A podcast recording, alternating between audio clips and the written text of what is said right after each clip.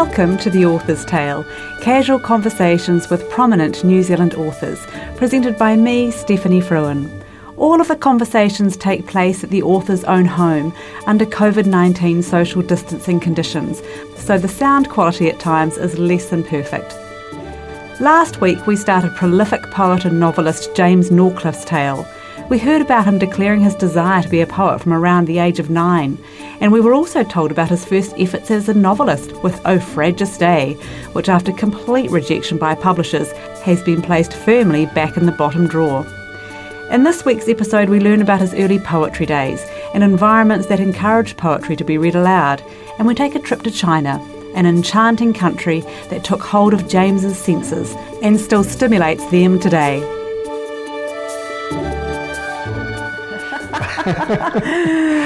And I was just writing poetry, and uh, over the years, and I started to get published in some better journals. I was published a lot in the, a little uh, left-wing thing called the Monthly Review, mm.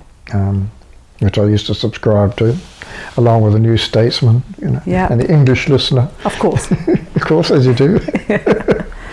And um, yeah, so nothing much. I didn't have, I didn't even conceive of, of putting them all together in a book until, mm. oh, until much later. Um, so, when so it was quite a late starter, really, in terms of. Yeah. So when you were writing your poems, mm.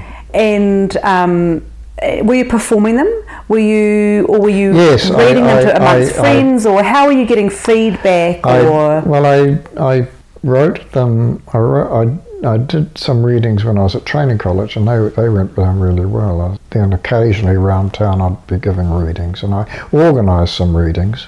Um, and was there quite a um, was there quite a good following in, in the day for, for poets? Um, later on, yes, there, there was. There was uh, the origins of.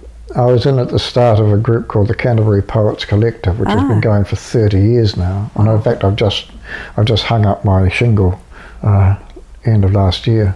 Uh, with with that, I'm still a follower and yeah. do a little bit of work for them. The Canterbury Poets Collective, based in Christchurch, was founded in 1990 and is still running very strong today. It organises poetry readings, open mic events, and publications for young poets.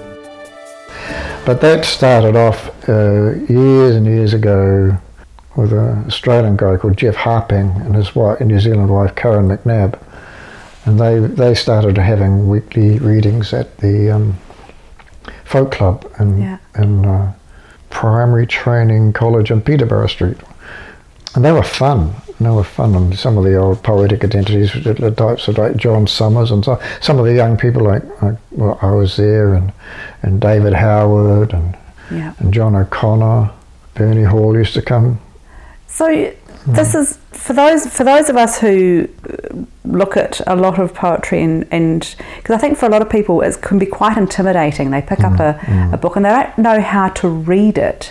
No, no. And I think for you to um, have the confidence at such a young age to, along with and your peers at the mm-hmm. time, to write poetry and perform it and read it to an audience. How do you know, or how did you know that what you were writing was in the form and in the structure that made it poetry? Or was that something that you had been taught? Or did you just kind of acquire that knowledge through reading it? Yeah, I was a passionate reader of poetry. I read a lot, um, still do. Mm. Um, both the traditional format and luckily I have an unerring sense of rhythm, so I yes. can write metrical verse mm. because of possibly because I wrote a lot of comic verse, which is yeah. necessarily metrical, and got that off pat. I can do that all the time, but yeah. of course that wasn't the fashion. The Brits continued with it for a long time, and the Australians. But in America, there's this revolution of uh, of open form. Metrical verse has a recognisable pattern of stressed and unstressed syllables one of the most recognisable forms of this for anyone who has studied English with a good dose of Shakespeare is iambic pentameter. Open form or free verse poems do not have regular rhythm patterns and are usually unrhymed. They don't follow traditional or specific patterns in rhythm, line length, or syllables. For a lot of us, that can be tricky to work out. Uh, And I think that's the form that intimidates a lot of people. I think it does. I think it does, and and uh, uh, it, and it was a it was a big and it took over New Zealand through the um, through the seventies and and early eighties, and uh, metrical verse was seen as passe and old hat. Um, and I I wrote that in that form. Um, But I also tried all sorts of other things. I mean, I, some of the American poets I just utterly loved, and uh, who, who could who could you suggest as being well, someone? early on, people like E. E. Cummings and, uh, and Wallace Stevens Hmm. and uh, those early poets, But people like Emily Dickinson too, Hmm. whose tight little Yes. uh, cryptic narratives are, are just great, and um, and it, it's- they say there are two schools in America. and Emily Dickinson sort of heads into the more formal um, uh, academic type writing, and then they got Walt Whitman, who was her contemporary, leading to this great open sort of bard on the mountaintop shouting stuff Yeah. that, that became with the beats and people like that. Um, yeah, but I, I but I did like the beats. I liked um, Ferlinghetti in particular, and Corso. And never, I never quite got into Ginsberg. He was too, too sort of shouty and prosaic for me. But, but certainly Lawrence Ferlinghetti, who- just died, I think, about 102. Wow. Um, yeah, but so the- yeah, but, but the, the American schools were really, really strong with with New Zealand. Let's take a moment now to have a listen to a couple of examples of these types of poetry. We're first going to have a listen to one of Emily Dickinson's poems. Emily Dickinson was born in Amherst, Massachusetts in 1830 and died in 1886. Over her lifetime, she was a prolific writer. Although little was known about her writing whilst she was alive, after her death, publication and increased knowledge of her poetry has led to her becoming regarded as one of the most important figures in American poetry. Emily Dickinson Hope is the thing with feathers. Hope is the thing with feathers that perches in the soul and sings the tune without the words and never stops at all. And sweetest in the gale is heard, and sore must be the storm that could abash the little bird that kept so many warm. I've heard it in the chillest land and on the strangest sea, yet never in extremity it asked a crumb of me. E. E. Cummings is considered a more contemporary poet. He was born in 1894 and he died in 1962 in Cambridge, Massachusetts. He is often associated with modernist free form poetry and was experimental with his use of punctuation, syntax, spelling, and structure. The Cambridge Ladies Who Live in Furnished Souls by E. E. Cummings. The Cambridge ladies who live in furnished souls are unbeautiful and have comfortable minds. Also, with the Church's Protestant blessings, daughters, unscented, shapeless spirited. They believe in Christ and Longfellow, both dead, are invariably interested in so many things. At the present writing, one still finds delighted fingers knitting for the, is it poles, perhaps? While permanent faces coyly bandy scandal of Mrs. N and Professor D. The Cambridge ladies do not care. Above Cambridge, if sometimes in its box of sky lavender and cornerless, the moon rattles like a fragment of angry candy. And of course, a lot of their their things were reader uh, audience generated as well. I mm-hmm. mean, Ginsberg was basically a bard and talking and re- and reciting, declaiming as a mm-hmm. word probably, declaiming his poetry, mm. and that was. I think in New Zealand, that's where a lot of that sort of stuff came from, mm. with readings in Auckland and all around the place. Mm-hmm. And performance poetry became like Alan Brunton and that group called Red Mole was mm. they actually took the pot, took New Zealand poetry around the world.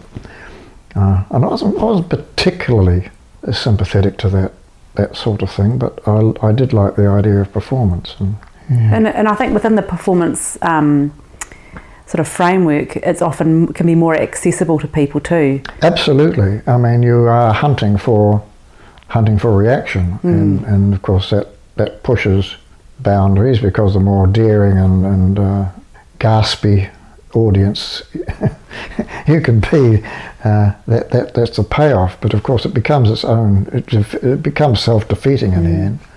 So you did. Um, so your bottom drawer novel, we won't mention it again. Mm-hmm. Um, it's been put in the bottom drawer. What was your next into trying to get published? Um, well, a, a, magazine publication, and that, that proceeded through until I had enough. Um, we were into the 80s now, and I sent um, a manuscript, a collection, off to Hard Echo Press in Auckland. They printed that uh, book. And that what was that? What was that called? That was called The Sportsman. Oh, yes, and you, you mentioned that about yeah. how you didn't like oh, um, oh, the cover. I, I, I could arguably the worst cover of any book ever published in New Zealand. well, I actually, I, I actually thought that's actually quite funny. when I read that you didn't like it, I thought, but why not? Because for someone like me who didn't like who doesn't like rugby, yeah. and for those who haven't seen the cover, hmm. do you want to describe it? No, it's just a, it's just a, a mock-up of a, of a of a guy kicking a goal, and I think with a human head or something. Yes, yeah, so they've got mm-hmm. the one rugby player lying mm-hmm. down on the ground, yeah. holding the ball yeah. to be kicked, and then you've got the other rugby, you know, the player doing the kicking, but he's missed the ball and kicked the head off the person holding the ball. Right, that's right. Yeah. Which I just think is hilarious. and if it had, possibly it would have been just that, but, but Warwick Jordan, the publisher, I think, he thinks sort of printed another couple of sort of irrelevant rugby players. floating, floating in free space. It was. and but the look on the on yeah. the look on the head that's been kicked yeah. is this look of complete astonishment. But the but the uh, the poems actually were, some of them are quite good. I'm still very proud of some of them. Yeah. particularly the sportsman sequence, and one of the uh, the, sp- the, poem called "The Sportsman Drops a Goal" has been anthologized in about a dozen different places all over. Brilliant. So that was the first. So that was yeah. your first main publication. Yeah. True publication. Yeah. Didn't like the front cover. No. And it was. It was, a, it was an off, it was one of those hand uh, printed um, machines. Yeah. And uh, I went. I was actually in in Onehunga. The, the Warwick Jordan like Sven Jordan, as S-V-E-N, as he used to call him. So he was a poet too, and he published quite a lot of people quite early on, including David Howard and, yeah. and a whole lot of other interesting people. Um, and not a, the publishing house didn't have a very long life, probably about 10 years, 12 years. Published a few novels, but all, all on this sort of hand press, and I he was quite eccentric. Mm. He um, now runs hard to find bookshop in Onehunga, but he's now shifted down to Dunedin. Dunedin. Yeah, I've been lovely, in there. Lovely bookshop. Yeah, yeah, it's great, still, isn't still it? around, yeah. And I didn't, I didn't see the book. Is that when you were overseas? Yes, it came out when we were in China, and uh, he sent me the page proofs, but the but because it was a, one of those offset printer things, the page proofs were on this. Remember the old uh, used to get them on the um, newspapers used to give them out big sheets of yellow soft card with the imprint on it. Oh my lord! Um, and they, it must have cost them the earth to send them. Anyway, I finally got the book and thought, oh my god! And it was very badly bound. It was sort of perfect. Wasn't perfect bound. It had staples, but the cover was sort of looked perfect bound. Mm. And I know um, Kevin Ireland said, "Oh, lovely book. A pity it fell apart after the first read." Would you consider republishing it? Hmm? Reprinting it? Would you consider getting it reprinted? No. No? No, no. One day I, I have dreams of perhaps having a collected poems and get, yeah. getting them, putting them into collected poems yes. or selected poems because not all of them are good. Um, some of them are a bit weak, attempts to be funny. But it was basically, a lot of it was quite amusing. Yeah. And some of it was quite Quite well, it lovely. certainly has that look about it, looking mm, at the mm, front cover. Mm, mm. Uh, sadly, I couldn't get a copy of the book to actually read it. no, it's pretty hard to find now. Yeah, yeah. It was a fair. I don't know how many printed. Probably, probably a couple of hundred, three hundred. So you ended up teaching in China, wasn't it? you, mm, yeah. yeah. And yeah. also, you did a stint in China and in Borneo, was it? Much later, yes. And in China, we were in China um, two years. We were very, very lucky. We managed to get a berth in one of China's top universities, key, what they call a key university. So it was like getting a gig at uh, Harvard or Yale Wow. or, or um, Oxford or Cambridge. And it was Zhou Enlai's alma mater, and it happened quite by accident. I'd, I'd teaching at Mairehau High School then, deeply unhappy, and I saw on the Education Gazette that the uh, the ed, um, Ministry of Education was um, handling applications for teaching at uni- Chinese universities. And I thought, I'd love to do that. So I sent off my application and uh, nothing happened.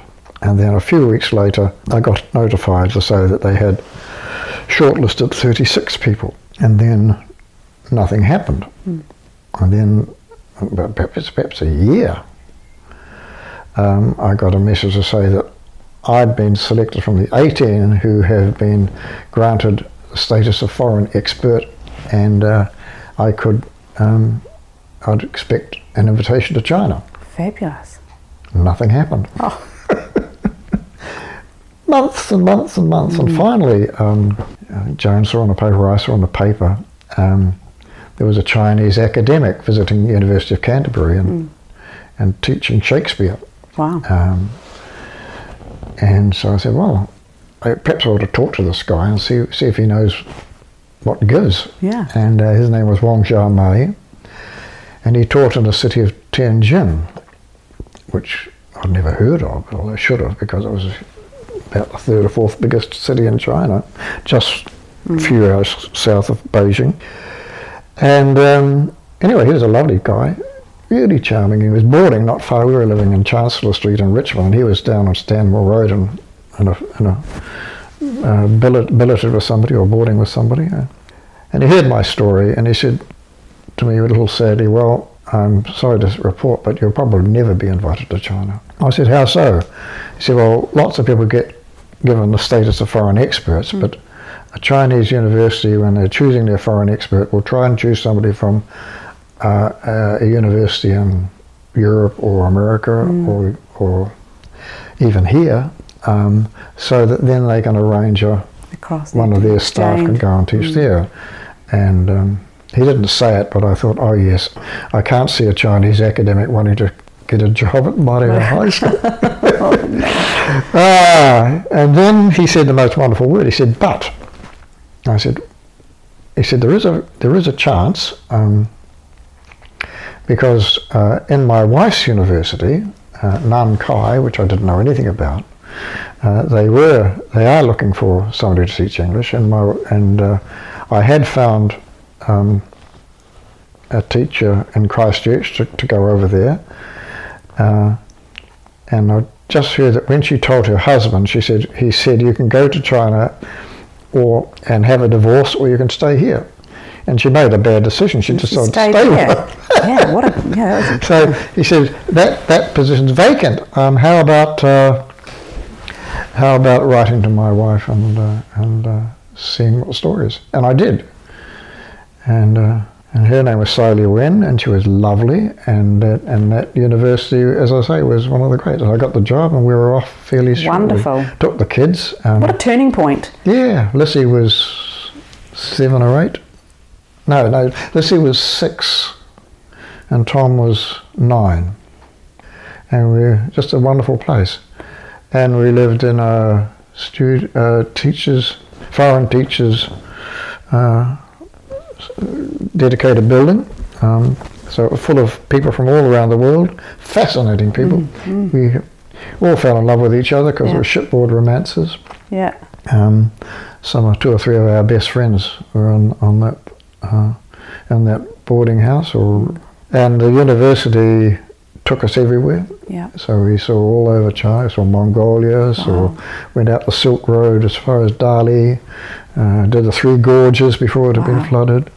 Um, And of course, all of that would have been at the time when China was only just recently open to the Western world. it it had been open a while. It was so it was eighty six when we started. Were they still 86 wearing the um? 86 when we started. Yeah, so it was only 10 years since the end of this of the Cultural Revolution and Yeah. 10 years since the death of Mao and Zhou Enlai. yeah. Um, but it was already, uh, Deng Xiaoping was in power and there were waves of liberalisation, then waves of repression and waves of liberalisation. Well, there there were three oscillations Wow. uh, of, but but street markets were, were beginning to be everywhere, and, and places were opening up. I think KFC might have opened in Beijing while we were there. Goodness me. That sort of thing. Yeah. Yeah, so it was a lovely time to be there, and the people were great, Mm. and stuff starting to open up about what had happened Yeah. Uh, during that terrible time Mm. and the Cultural Revolution. And evidence was everywhere anyway, trashed monuments. And what an amazing experience and what an assault.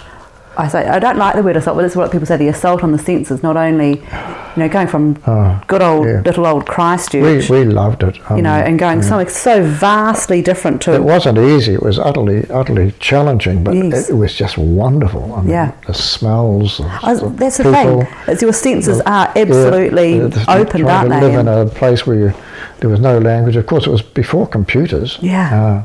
Uh, one of the one of the American, he was a university administrator. His wife was teaching, but he had a very small Apple. Uh, one of the very first Apple computers I'd seen. I, I just yeah, those sorts of experiences are they're Hmm. While I was they? there, and uh, I was writing short stories, and um, don't know, I don't know why, but I sent them off to Radio New Zealand, and they liked them, and they they had a they had them read, Yeah, and fair- and there's a series called the James Norcliffe something. something. Wow.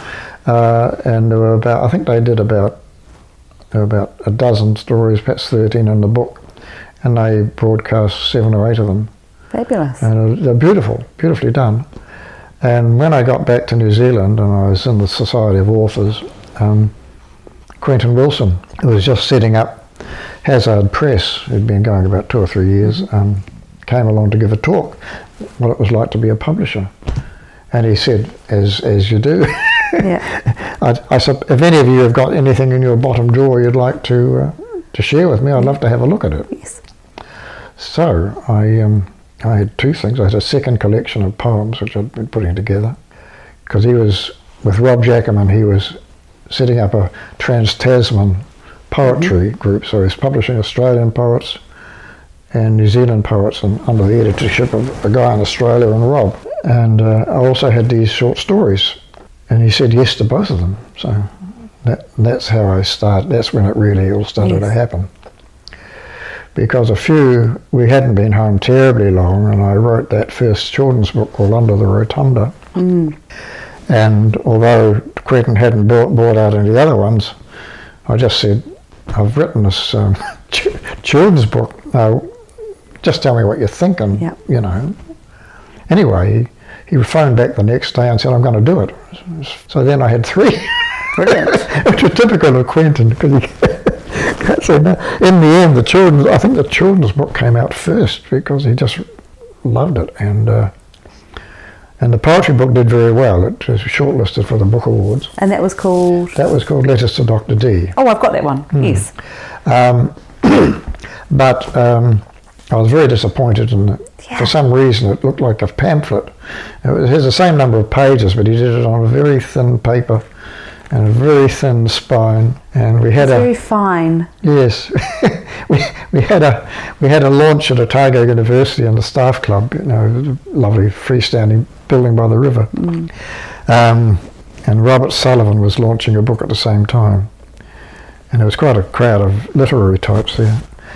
Um, but Quentin had managed to forget to bring the books. Oh no.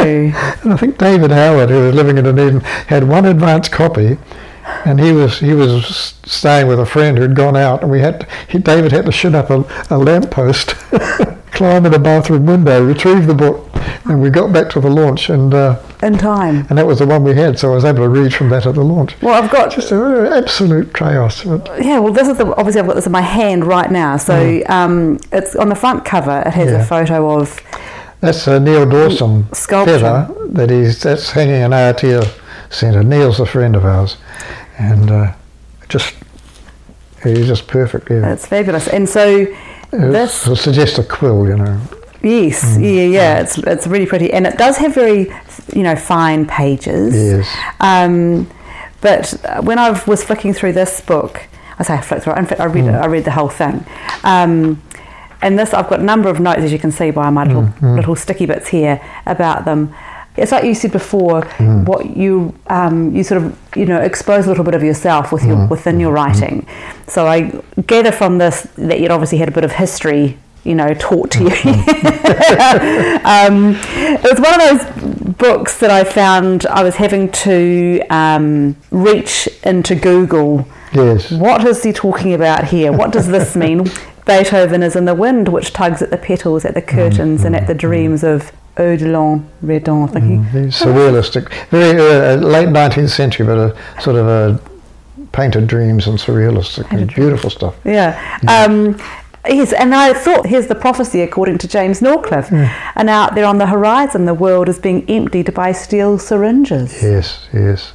And it's so true. And that's, so that's Bobai, no, Bohai, Bo- Bohai Gulf. Bohai Gulf um, is the name That's- of that that's poem. the sea between China and Japan and Korea, the Korean peninsula. Yeah. Yeah. But I thought, what a metaphor for the current state of affairs. You know, when you Mm, Yes, wrote yes. this um, back in, well, this was published. Yeah, Oh, golly. 80s. Um, why isn't it where I look? with 80s. 19, Oh, 90. 1993. 93 was it? 93. Yeah, 93. Um, mm. But I thought, yeah, what a metaphor for what's currently mm, happening with the mm, um, climate change. And I liked the use of the, I thought the steel syringes, whether you, this is what you intended or not, but when I read that, I was thinking, you know, the word syringe is obviously it's cl- very clinical, but it has the connotation of um, healing that- Yes. with it. Yes, Um, But also of there being something wrong. Yes, it's um, just looking out over the sea and seeing these great oil derricks littering the ocean, and the fact there are no there are no gulls, there are no birds, No. Mm. very few birds in settled China. Wow. Um, so we, then we continue through this book. I thought this was fabulous. And this is, to me, a classic example of where you've taken a really obvious situation or an observation hmm. that the rest of us would, would note, or most people would just note and let it wash over us, but you've noted it and you've written about it. Bad breath of back alleys, fetid drains. Oh, but how true is it? How many times have we stepped into Mm, the back hmm. alley hmm. or out the back of somewhere and you get this waft, and especially in the likes of China, What's what's that? What's that poem? desert dreams. Oh, Desert Dreams. Yes, yes. But um, but I thought you know, especially when you are somewhere foreign and the smells are unique and Mm. oh yes. quite overwhelming. Oh yes, it began. It began at, the, at, at Beijing airport. We arrived at some ungodly time in the morning, uh, late at night, rather early morning, and uh, and we were taken. Actually, Wang Xiaomei and Sai Wen came up from Tianjin to, to meet us, and they took us to the Friendship Hotel. We stayed in Beijing for a Yeah. week when we first arrived, and it was summer, so it was hot and clammy.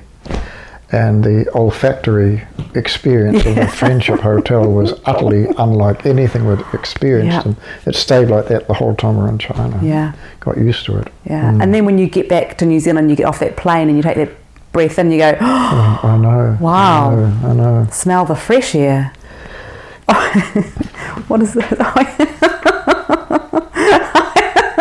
I thought this was an awesome example of your humour. The true story of soap. Oh yes, yes, yes. That, I laughed and that's always been a bit of a crowd pleaser. That one. Uh, I'm not surprised. It is absolutely hilarious. The true story of soap, and it's one which I'll, I will actually. I'd love to get you to read the entire thing, but just for now, I love this bit. So clearly, the poem is about soap, um, but you've got humans and cats are each fastidious creatures. But as we cannot easily reach our backsides, soap is a convenient extension of the tongue. Absolutely brilliant. We're going to end part two of James's tale there. Join me next time when we continue our discussion about his amazing poetry, but we'll also start talking about his novels, in particular his fantasy writing. Thank you for listening to The Author's Tale. For more information about James, go to James's webpage, jamesnorcliffe.com. Don't forget to subscribe or follow for free on whatever podcast platform you listen on to ensure you don't miss an episode. The Author's Tale is produced and presented by me, Stephanie Fruin, engineered at Plains FM, and made with assistance from Christchurch City Council and Creative Community Scheme.